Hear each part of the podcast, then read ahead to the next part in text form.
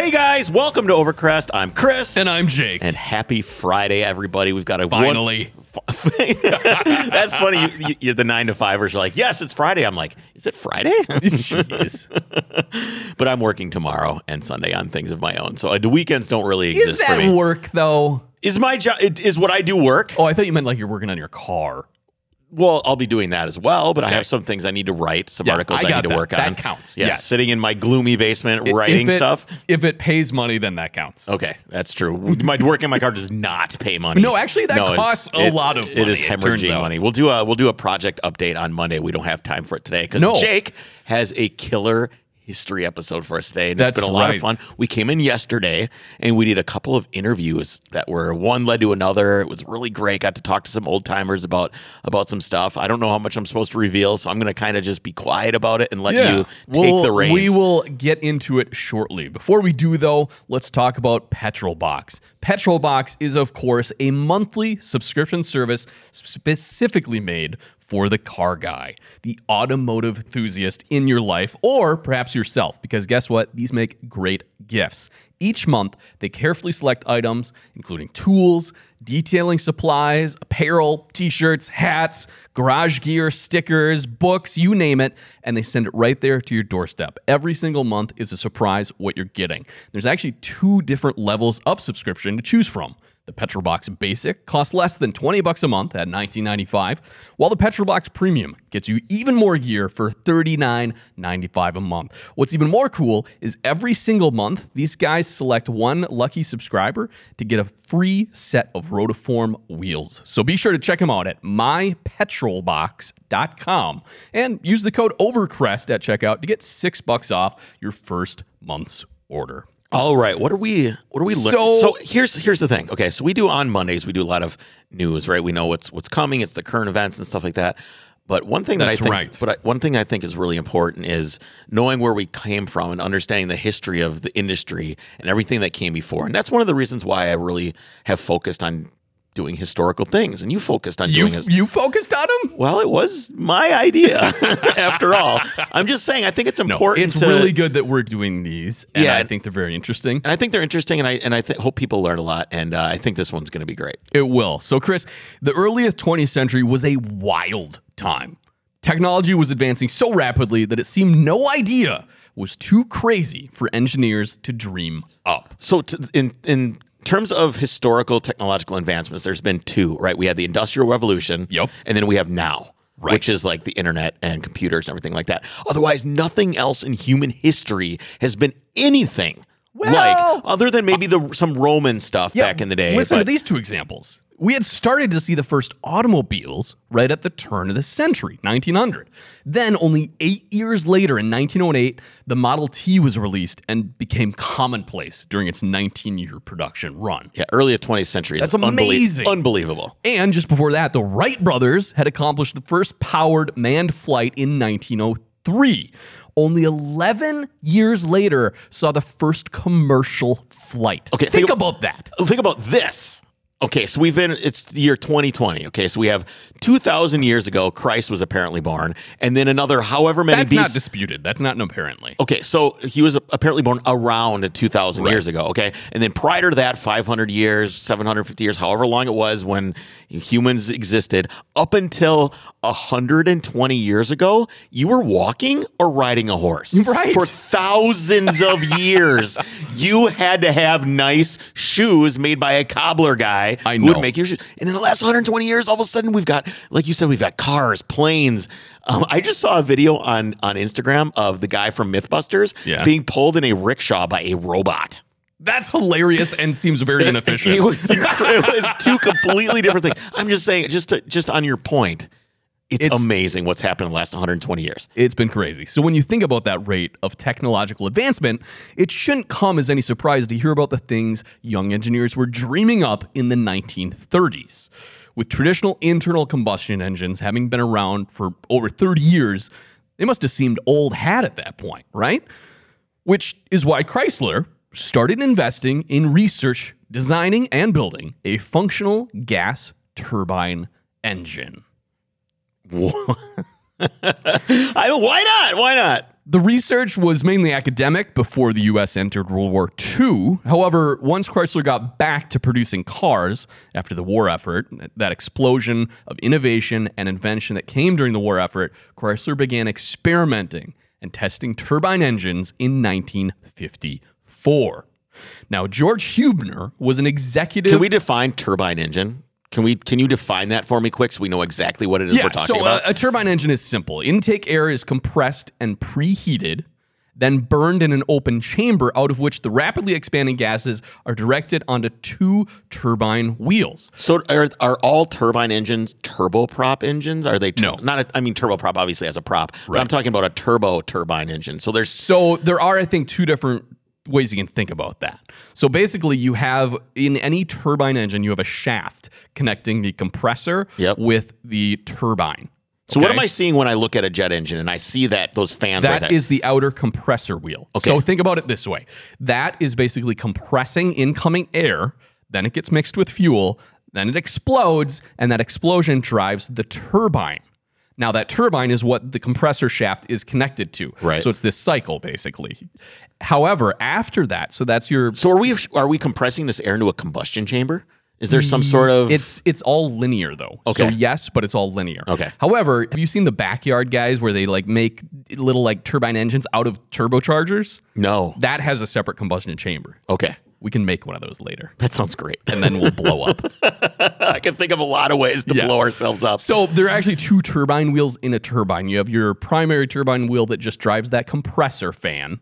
Then you have the secondary, and that's basically connected to whatever you're driving. That's where your power output comes from. Okay. So think of it this way: you have basically this jet engine that's blowing at a fan, and that fan is what actually is driving your output. Okay, So George Huebner was an executive engineer for Chrysler Corporation, and his group of research engineers were convinced that this engine was a viable product.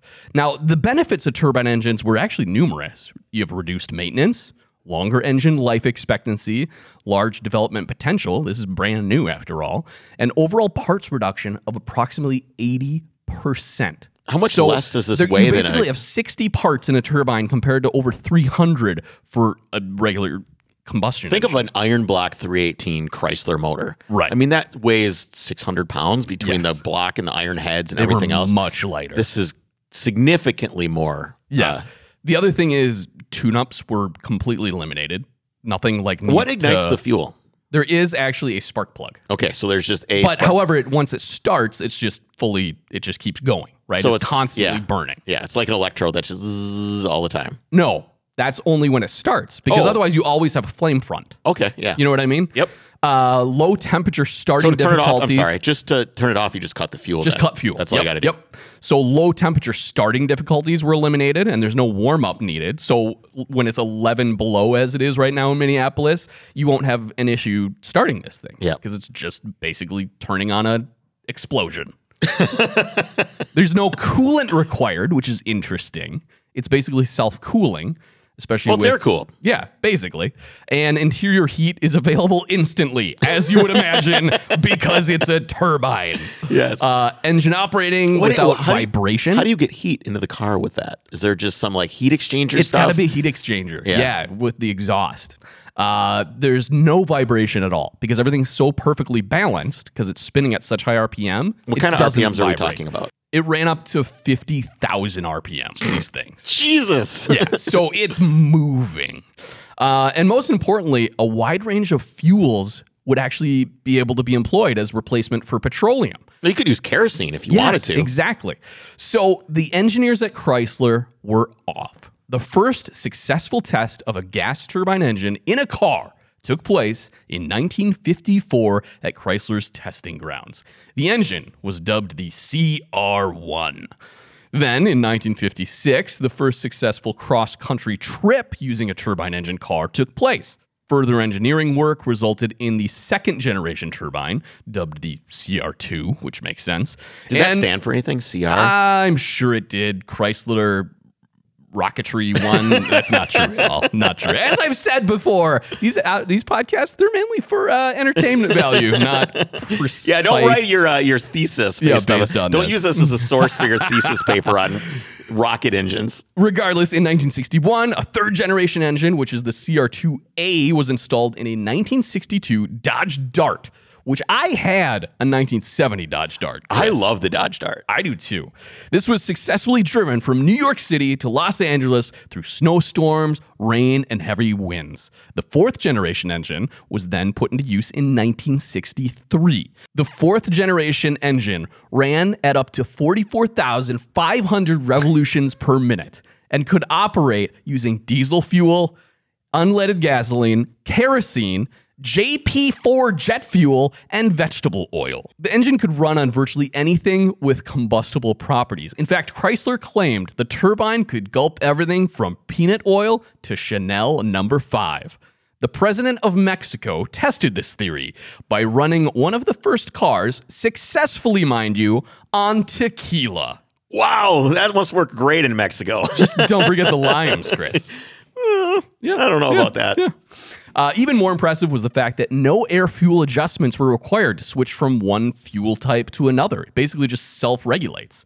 The only evidence. Does, so does it self-regulate by the RPM? It'll just because it's no, it just it, it. The limiting factor is fuel, whereas in a combustion engine, a normal one, the limiting factor is generally the air you can pump in and then Right. just mix the fuel. So basically, it just burns all of whatever it is it can at any given it's so efficiency is the only thing that's really going to change here. Exactly. Uh, the only evidence of which fuel you were burning was the odor of the exhaust. Which have you ever smelt one of those diesel guys that run off of like fryer oil? Yeah. The car smells like French fries the whole time. Yep, there's many, many Volkswagens and Mercedes that have been ruined by guys doing this. so what they do is they drive over to McDonald's, they pick up the fryer oil, Yes. they tie they tie knots in the bottom of their jeans, okay, and then they take the fryer oil and they pour it into the leg of their jeans there. and strain it through there, and then they have these jugs in the back of their car, and Yep. it's like I so many cars. I would much rather run off tequila than that. more expensive, Probably. definitely. Probably. Uh, as mentioned before, one of the benefits of a turbine engine is its inherent simplicity. The turbine spins on simple sleeve bearings for vibration free running. So what do you mean by sleeve bearing? What's a sleeve bearing? Sleeve bearing is basically a bushing. Okay, so it's is it got an oil that goes in between the two? Is it basically a rod bearing type thing? No oil consumption from what I read. It's really interesting how efficient this design So we're just is. talking about like a rod crankshaft style bearing. That's my understanding. not like a roller bearing. Or That's anything my understanding. Okay. yes. Uh, because no combustion contaminants ever entered the engine oil, oil changes are never required. That sounds awesome. I know. The engine generated 130 brake horsepower and an instant 425 pound feet of torque at stall speed. That'll put diesels to shame. Yeah, it would. The power turbine is connected without a torque converter through a gear reduction unit to a basically stock TorqueFlite automatic transmission. Twin rotating recuperators transfer exhaust heat into the inlet air, greatly improving fuel economy. So these are basically heat exchangers that heat up the intake air by using the exhaust heat. Sure. It also cools the exhaust heat immensely so that it doesn't melt anything around it. Yeah, not good. Yeah. Uh, varying stator blades prevent excessive top end speeds and provide engine braking on diesel, which I thought was interesting. You can actually engine brake with a turbine engine. My question is, is what kind of throttle response are we getting here? So That's throttle gotta, leg. that's gotta be the problem. Yeah. Throttle leg and exhaust gas temperatures at idle plagued the first and second generation of the engine, but Chrysler was able to remedy or at least mitigate these to some degree with the later models. So there's still some lag, but they said by the fourth and later generations, you basically couldn't you couldn't feel it. Right. Acceleration was excellent, provided the turbine was spun up by applying power prior to releasing the brake. So you basically had to launch this thing at every stoplight. That sounds, it sounds awesome. That's my kind of vehicle. The turbine car also featured a fully stainless steel exhaust system that exits of which were flat in cross section. This was intended to spread out the exhaust gases thinly and thus cool them further after those recuperators in order to allow the vehicle to stand in traffic without, you know, melting the car behind you. Could you imagine some old lady like trying to cross the right behind you with her with her little poodle and the thing comes out like black when it was white on the other side? A single reverse flow canister featuring a more or less standard spark plug for ignition was employed. So, Chris, now that we know about this engine in detail, let me tell you about the car. All right. I The- see, I see. Thing is, is my my mind goes instantly to what kind of performance are- can we talk about here? Right. You know, we can get 130 horsepower, whatever you said, and then 400 foot pounds of torque. I'm like, okay. Well, what if we put another injector in there and just force twice as much fuel and run 100,000 RPMs instead of 50,000 RPMs? Just wh- like what's possible? Or I'm we sure a lot with further development. Yeah, However, that didn't happen. Yeah. we'll see. So the 1963 Chrysler turbine looked as futuristic as the engine that drove it. The turbine car was designed in the Chrysler studios under the direction of Elwood Engel, who had worked for the Ford Motor Company before moving to Chrysler. And this So- thing looks like an airplane. Ah, In, so in the rear, in the rear, it looks like it could It be does. something that should So here's fly. what's interesting: this Elwood Engel, who worked at Ford, he actually designed the Ford Thunderbird, and so this car resembles it, It in does. a lot of ways, and is occasionally called the Engelbird. So if you look at the front of this car, the headlights look like the front of a some of the first jet airplanes that existed, with the Yes. intakes being on the front. And then you have the rear, and it looks like a swept wing from some of the early early planes that were out there. And then of course you have the two. Um, I guess that must be the exhaust. No, out. those are reverse lights. Okay. I'll get to that. Okay. But what's interesting, all this coach work was actually completed by the Italian f- design firm Ghia. The, that for Karmann Ghia fame and many well. other things, yeah. exactly. Uh, the bodies were assembled, painted, trimmed, you- and upholstered in Italy Do you mean before being Karmann? shipped to Chrysler's Greenfield facility in Detroit. No, this is Ghia. okay. Yeah. So everything was done in Italy by Ghia and then shipped to the facility in Detroit for final assembly. While working, Do we know why? Why were they doing everything there? What's I don't know. I don't know. But listen to this. So while working with an illustrious and famed coach builder like Ghia, it, it sounds great. One of the engineers in the project, however, had this to say: "Quote: Ghia covered a lot of sins with lead. The cars came out much heavier than planned. They were about 4,000 pounds with all the lead work, offsetting the turbine car's aluminum hood and deck lid. That sounds very Italian. Uh, you know, we drank a lot of wine and we got the Ripley panel. Let's just put some lead on it. Come on, Mario, put some more lead on it's it. the same guy that was underneath the Ferrari trying to get the frame to look right. Oh man, can you imagine that? Also, because they were all made in Italy, building an individual body is said to have cost as much as between $55,000 and upward in 1963 money. That's equivalent to over 450,000 in today's money just for the body and coach work. Unbelievable. Yeah, a total of 50 identical turbine cars were built between October of 1963 and 1964. All cars were finished in a metallic root beer colored paint known as turbine bronze. So what I want people to do is I want you to just head over to your Safari or your Google or whatever it is. I want you to look up pictures of this car. It's pretty rad. I want you to take a look at it, especially look at the interior, which has this cylinder that goes from the front of the car to the rear of the car. Yes. Basically insinuating that the prop goes all the way, and maybe it does. I don't know. No, it doesn't. Whatever. It insinuates Yeah, via the design. whole thing it was designed to evoke this basically image. Hundred percent, especially in the rear. You've got and there's like these little grills that are up at the front at the front of the cylinder that everything says this is basically an, a fighter plane Yeah, absolutely. So uh, all cars with were 130 horsepower. Well, it had 450 foot pounds of torque. That's true. Yeah. So that paint, though, are you looking at that? That color? Yeah. Turbine bronze. I've heard some cool paint colors over the years, but that one might be one of my favorites. Yeah, it's a good color. The turbine's headlight, as you mentioned, were extended past the hood, resembling jet engine intakes. And similarly, the taillights were deeply recessed, and the reverse lights are what you're seeing that are mounted in chrome bezels that extended outward like the nozzles of a jet engine. Of every concept car I've ever seen come out of anywhere, this thing looks absolutely incredible. All the details with like the little knobs and the switches, It really and like the wiper thing where you can turn the wipers on and off. All these aluminum Like, pieces. just milled. It is. yeah. It's phenomenal. The Yeah. time and effort that went into creating and designing this car. What what I here's what I think what they were doing at Chrysler. What's that? I think they said, "Hey, if we really want they obviously if they put this much money in it, they wanted to change the automotive landscape. Yeah, they wanted this to happen. They wanted this to happen. And they said, but if we're going to make this happen, it has to be legit. It has to be real. It has to be so good that there's no questions about how amazing this is. Whether it comes to the engineering or it comes to the design, there has to be no equivocation whatsoever that this is it. Yes. And I think you see that reflected in some of the design elements and the craftsmanship of these cars is just out of control. It's really cool. Yeah, the speaking of the interior, the dashboard has three gauges, a speedometer, a tachometer, which as I said, goes up to 50,000 RPM, and a pyrometer, which monitors the temperature of the turbine inlet, which is awesome. So while the driving characteristics were fairly pedestrian, as I said, the tachometer and how this thing was so smooth running up to 50,000 RPM was just crazy. However, what really made this car stand out, Chris, was its marketing efforts. Chrysler would display turbines in shopping malls and hype a 40, 47,000 mile world tour covering 23 cities in 21 countries. This wasn't just in the US, they made this thing uh, go global. A well, you, white, have to, you had to if they were spending $450,000 on just the body of the car. Right. I mean, you had to take this thing out and get it out there as much as possible.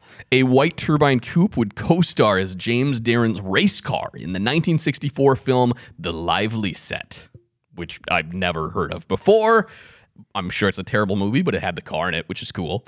And Chrysler's marketing efforts went even further. Chrysler invited the average consumer to apply to have a turbine car for their own use for three months free of charge.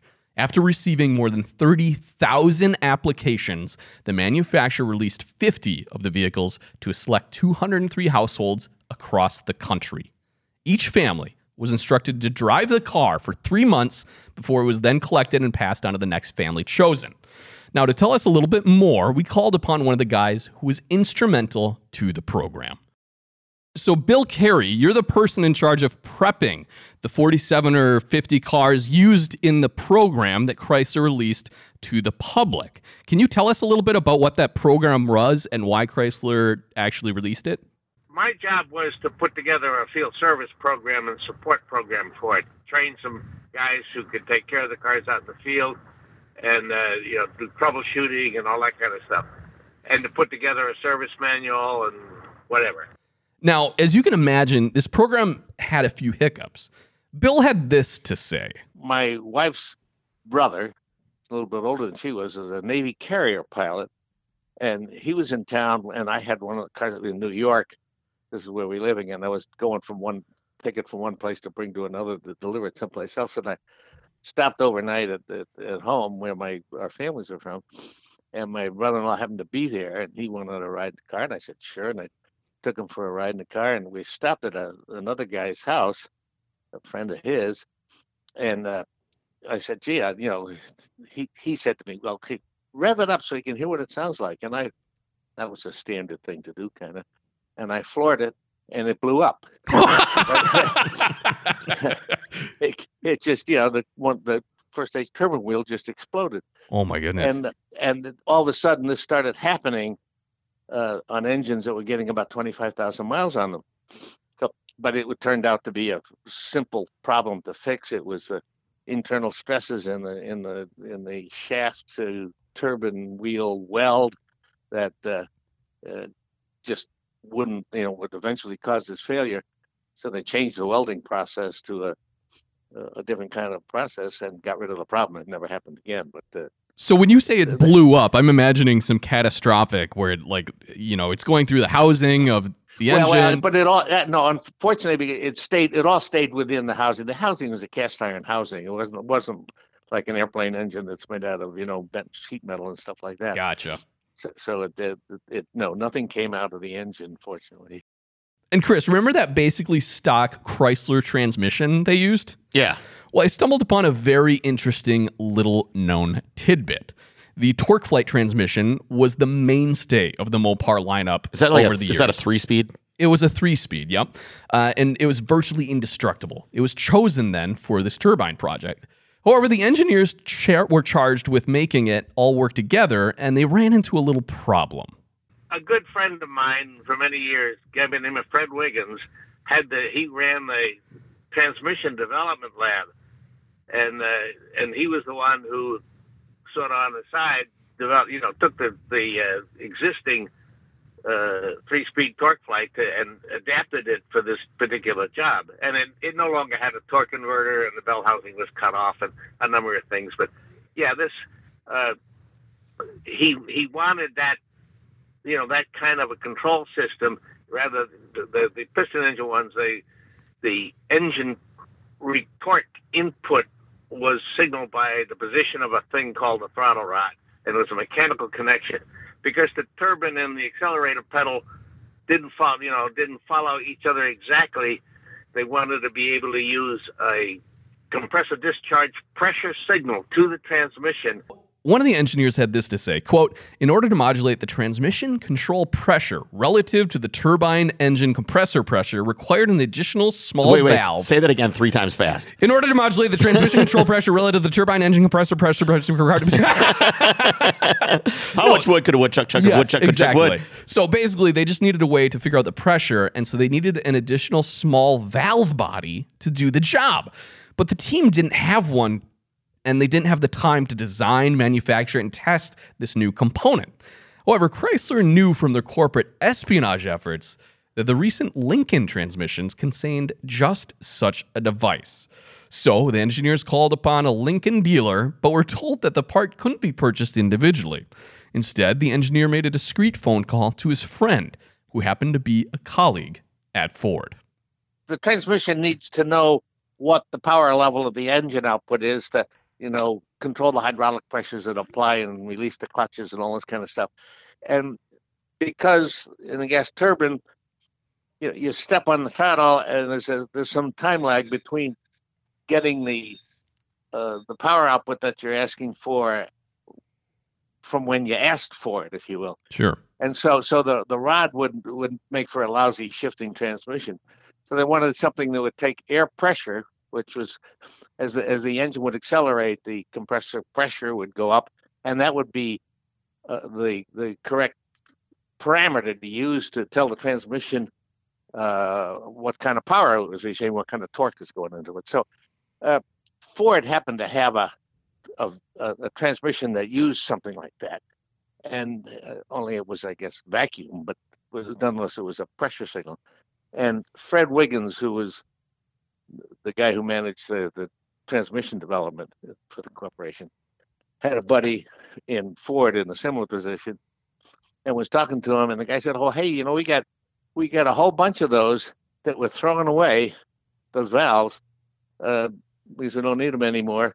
S- And if you want them, come get them. So Fred went over to this buddy at at Ford and picked up a couple of hundred of these things and brought them back, and those that's those valves were used in the transmission. So do you did anyone else at Chrysler, did the higher ups know that there was a Ford part in their brand new car?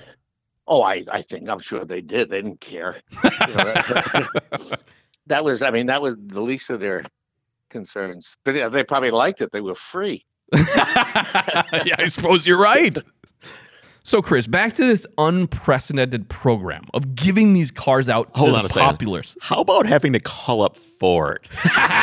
I mean, do you call? do- I mean, do you go ask? What do you get on your knees before the phone call? No, or so I imagine this was just his buddy, Yeah. right? Is this engineer's buddy? He went to engineering school with him or something. and getting them all for free was pretty Yeah. good. I mean, like, we happen to be throwing a bunch of these away, so sure, just there 4 a.m. They'll be on the dock Yeah. of the shipping department. You just show up in your truck. We'll just And I like how there. when I was researching this, I read the article and it basically said like, "Oh, no one at Chrysler knew about this. It was all hush hush. Only the engineer knew it." And when we talked to Bill, he basically said, "Oh, I'm sure they knew. They just didn't care. They got them for free." so, regardless, you can tell all of the crazy marketing, engineering, everything that went into this. So, let's get back to these programs of giving cars out to the population to test. Mark Olson was 16 years old when his parents, Alden and Beulah, took possession of their turbine car in Duluth, Minnesota on May 13th, 1965. Now, we got a hold of Mark and gave him a call. Hello. Hi, Mark. This is Jake Solberg. Hi, Jake. I'm digging into the history of the Chrysler turbine car for our listeners. And your family was one of those chosen to test the car back in the 1960s. Can you tell us about that program? Yeah, that's right, Jake. Um, our family was the 165th user of the program. There were 203 total users. Uh, each user had the car for three months, no longer. Uh, one or two of them sent them back. One guy sent it back actually after about uh, two weeks. He couldn't stand the, the publicity where he was always in the public eye. Uh, one of the other guys that had the car actually stuck it in the garage and never drove it for the whole time. His mileage was like like 200 miles. But uh, anyway, the, the Pro program actually started beginning back in 1962. The turbine program started in 1954. Uh, George Huebner was the guy that was the uh, real instrumental one. He came out of World War II. He had worked with uh, the engineering division at Chrysler was working on, on jet engines and turbine engines during World War II for the government. And Huebner was put in charge of the program. And by 1962, they actually had two cars that were traveling around the United States. Um, my dad and I had a chance to get a ride in one of those 62, I think it was a Fury that we ran, 62 Plymouth Fury, over in Superior, Wisconsin. Uh, the dealer over there was one of the points where they stopped around the country with the Dodge and the Plymouth that had, those had the third generation turbine engine in them. Uh, the Ghia car, the 63 car that we had, that we drove, had the fourth generation turbine. The big difference between them was is that the third generation only had one gener- regenerator on the top of the car and uh, top of the engine that was kind of like one big radiator. Um, the regenerators were used for preheating the incoming air and cooling the exhaust. When they built the fourth generation, they did some improvements in the burner and they also went to two regenerators, one on each side. So if you think of it like a performance car, dual exhaust, uh, the generators didn't have regenerators didn't have to work quite as hard because there were two of them.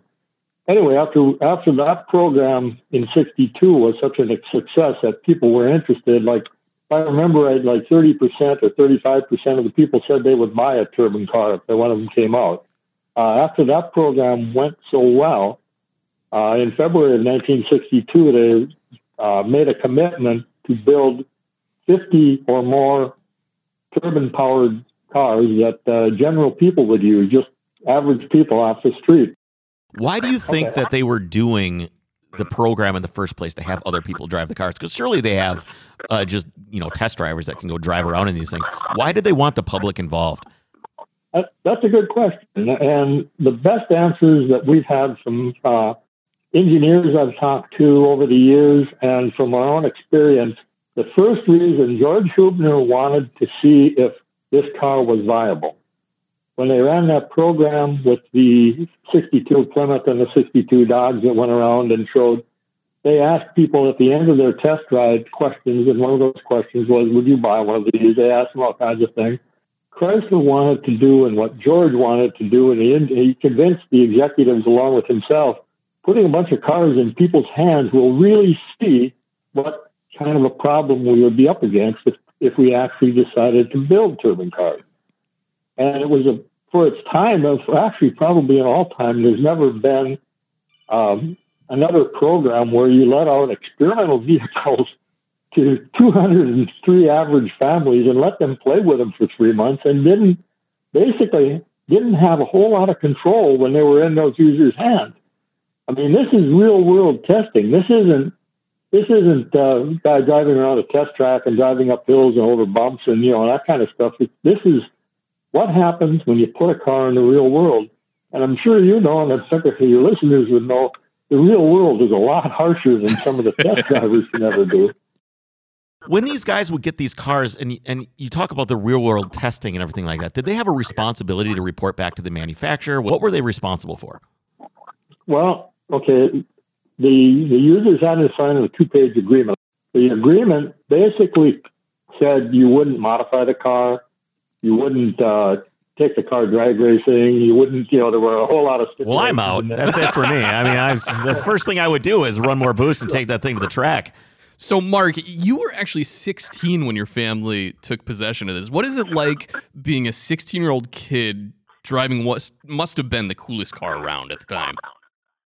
I I put about 4,000 miles on of the, of the 12 or 13,000 we put on the car. My dad was a very, very generous man.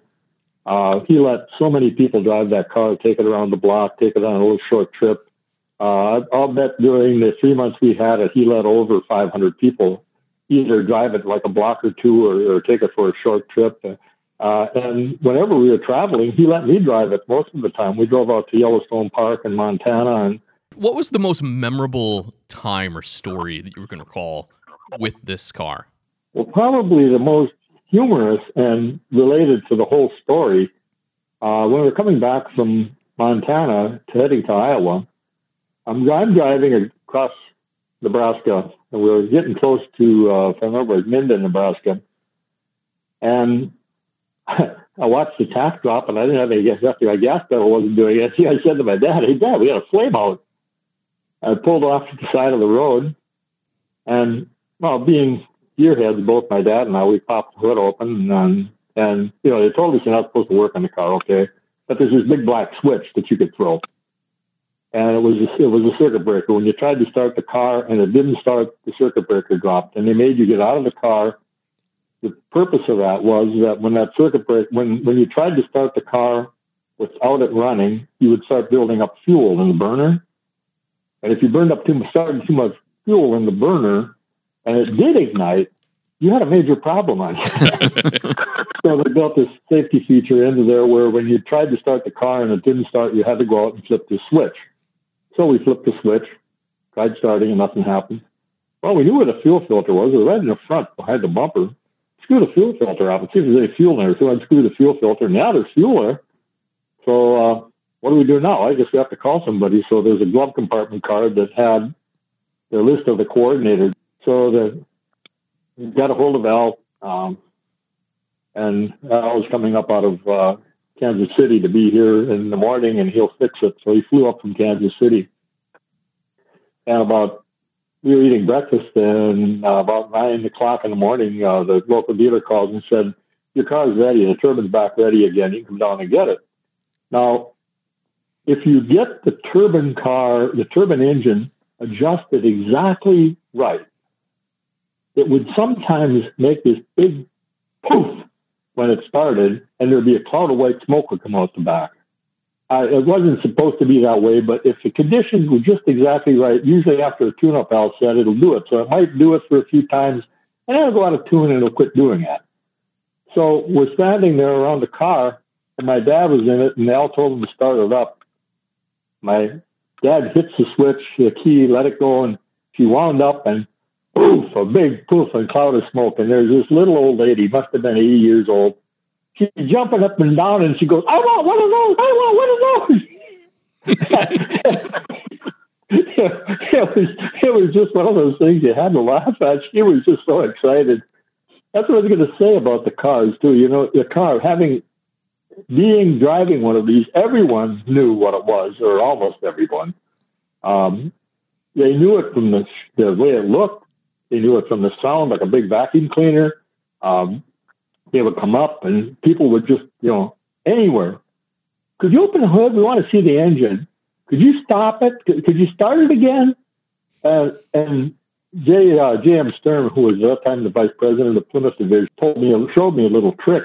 Uh, both me and my dad you take a nickel and set it on the top of the engine and reach through the, the window, driver's side window, and start the car. You didn't have to you didn't have to do anything except turn the key, and it was all automatic for starting. Start the car, and then he showed, you know, we knew where the throttle was on the top of the engine. Rub her up a few times, you know, and the nickel doesn't fall. Well, it's a pretty no-brainer. If the nickel fell, the engine would probably be a grenade. The, the, balance point in those things was you had to be 100% balanced or you didn't have an engine anymore. Right, right, for sure. Especially with the RPMs that thing would probably turn. Did you ever top this thing out? How fast did you ever get this thing going? You can tell it's been it's been you know it's been a long time since then. You know, how fast did you get it going? That's another interesting story. My dad made the mistake of letting a guy drive it who was probably just a little bit more than tipsy. And he had three people with him, and he was giving them all a chance to drive. And this guy happened to get on, the coming down this long hill, and he had the needle peg going down that at 120. And my dad's over there going, slow down, slow down. Slow down.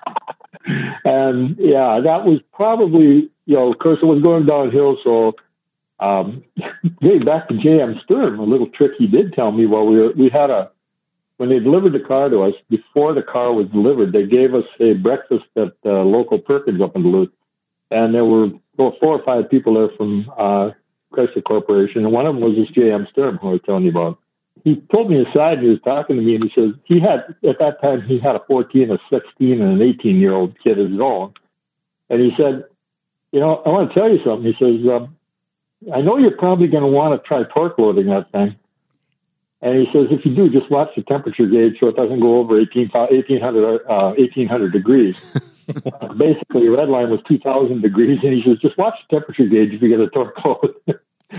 and you can get rubber with that thing when you did that, believe me. Yeah. So, Mark, explain torque loading. I think I know what you mean, but explain that to our listeners. Okay, well, that's where you hold your left foot on the brake and you start pushing on the gas pedal until until the car feels like it's going to explode.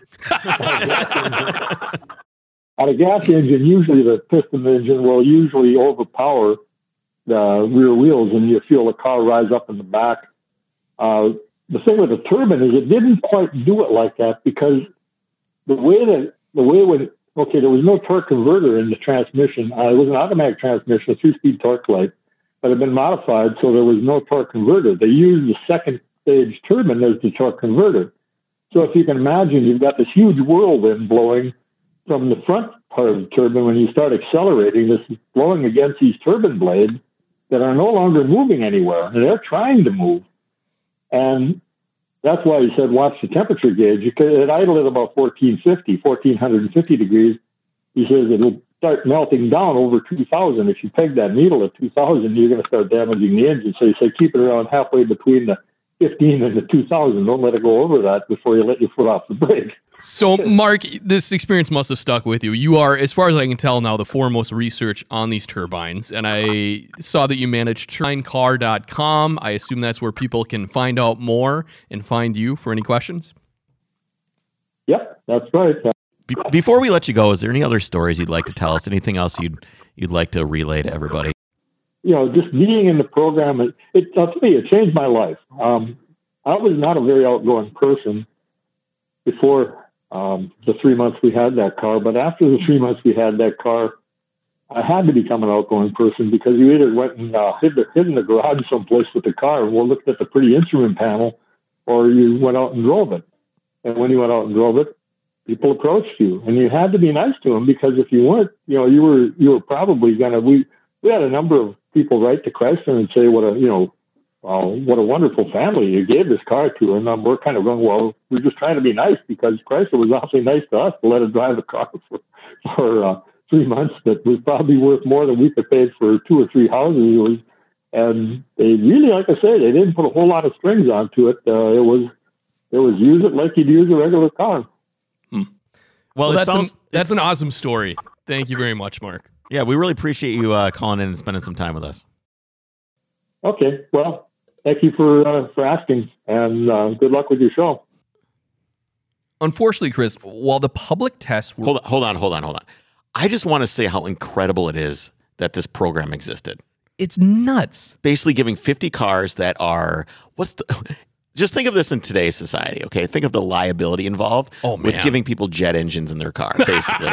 there was there's no way. Think people are crying and worried about autonomous driving. There's nobody wants to do it. Everybody's scared. But this is the 60s. Just here, have it, you know. Yeah. Just make sure you drink a beer before you go out to calm just to calm your nerves before you head out on the road. It's nuts. So the tests were overwhelmingly positive, but the project was still scrapped there were a couple of problems.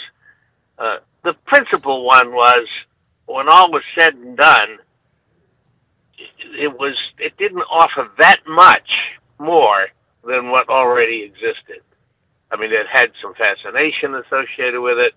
It uh, it was it did have the characteristics of being very very smooth, very very low maintenance, uh, things of that sort.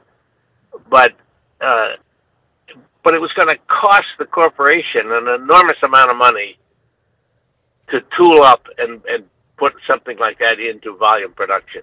And I, that's what stopped it. I mean, Chrysler at the time didn't have that much money laying around, and they had other financial problems. And uh, I think everybody generally accepted that uh, that's what stopped the program. They had they had another program, a follow-on program, ready to go, where they were going to build like 500 cars and actually sell them. Um, and they built a couple of prototypes of those cars, but that that never that died when they finally decided not to spend any more. So just as Chrysler was about to double down on its turbine efforts with plans to put the engine into the next year's Dodge Charger, the EPA tightened smog rela- regulations, which would have made it all but impossible for the turbine to meet emission standards. In April of 1966, Chrysler Vice President Harry Chesebrough stated Chesebrough, I know. We this is the second history story we've had where someone named Chesebrough.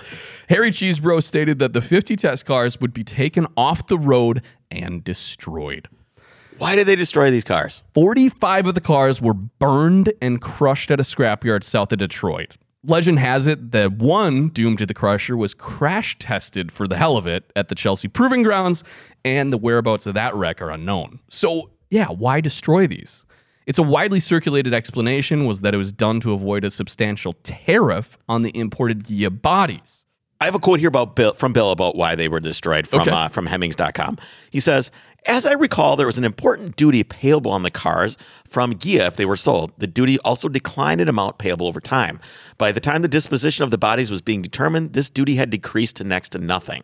So maybe that's not actually Right, I was just going to say so this explanation was basically largely discredited. That wasn't the thing. Yeah, he says the, the the decision was made because it was just a pragmatic decision. They didn't want. He goes on to say they didn't want people putting V8 engines in these things and seeing right. them drive Yeah, you have to realize that the destruction of cars was in line with basically the standard practice of not selling, you know, non-production or prototype cars to the public. They, like you said, they didn't want these things showing up on a used car lot and people swapping different engines into them. Yeah, they cr- everything you see and gets crushed, right? Or it Right. goes in a museum or something like that. Yeah. You'll never see a uh, a pre-production car on the road. They, Yeah, they it- crush. they don't get sold. all of them. So while 46, Same, same, sorry, same thing with SEMA cars. There's a lot of SEMA cars Oh, that really? basically get crushed or get they just never get driven or they get cut in half or whatever they get destroyed Wow. because they're not allowed to be on the road. I didn't realize that. So while 46 of the 55 cars were destroyed, nine survived. Seven of the cars are retained by museums. The Chrysler Museum in How did they, Michigan. do we know how these nine cars escaped being destroyed? I think it was just part of what they said. Like these will never be on the road. We're just going to save them for you know museum and history's sake. Well, think about that electric car that GM made. What was that thing called? The EV1. The EV1. There's almost none of those. Those all got destroyed. wow. So it's it's it's weird that I think it's strange that some of these survived. Yeah, so there's seven. Uh, one is in the Chrysler Museum in Michigan. One is in the National Museum of Transportation in St. Louis. The Detroit Historical Museum has one. Uh, the Henry Ford Museum has one. Oddly enough, Well, they do have their parts in I suppose maybe they're like, hey, look at this one part in it. Uh, the Petersen Museum in LA has one. And the Smithsonian Institute in Washington has one as well. The Have you ever been remaining, have you been to the Smithsonian? I've not been to It the is Smithsonian. unbelievable. It's amazing. If you I go really to need to DC, get there's there's uh, the Natural History Museum, there's the Air and Space Museum. They're so good. They're so good. The uh, the um, the Star Spangled Banner. Yeah. you it's there. Oh, Ralph, the- Ralph Lauren owns the Star Spangled Banner, and you walk into this dark room with the special lighting, and you see it there, the actual Star Spangled Banner. Now, are you talking about the actual flag the that actual was? flag that inspired the Star Wow. Spangled Banner is there, and you go in there, and you're just like, Yeah. oh, you get kind of overwhelmed with emotion. And the whole museum is like that because everything is this really real stuff, like Thomas Edison's designs, Wow. cars like this. Yeah. it's these real uh, foundation and bones of American manufacturing and ingenuity that you can go and see. It's awesome. That is Sidebar: crazy. go to the museum. Yeah. So that's where five of those cars are. Two more are in private collections, one of which belongs to Jay Leno. And both of those cars actually still run today, which is really cool. So turbines never really caught on in the motoring world, but it's still really interesting to just look back today with all the other alternative propulsion systems on the market. We have electric vehicles that seem to be the inevitable future, and with them, perhaps even hydrogen fuel cell vehicles. We've talked about that a lot. Well, the differences between electric and hydrogen and what happened back when the turbine car came out, the turbine car was a push by a corporation.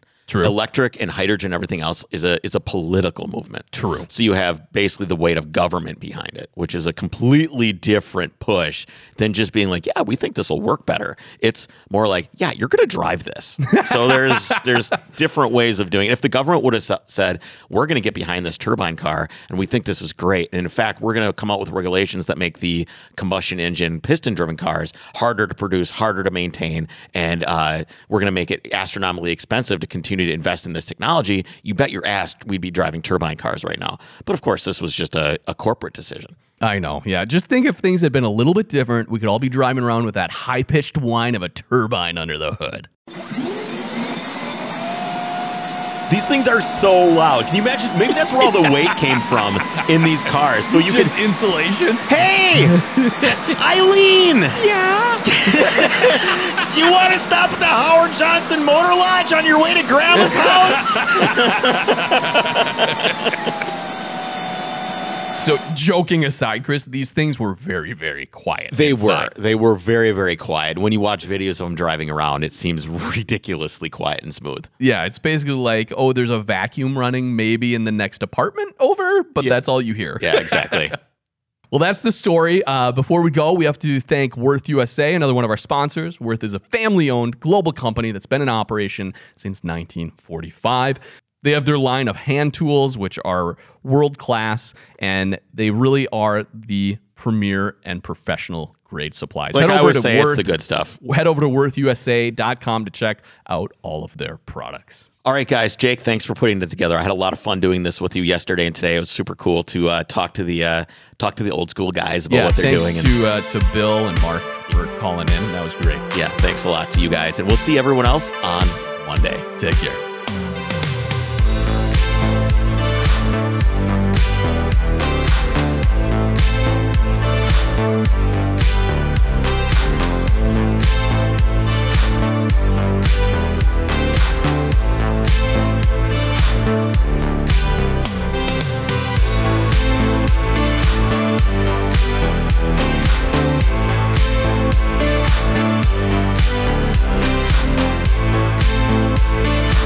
We'll be right back.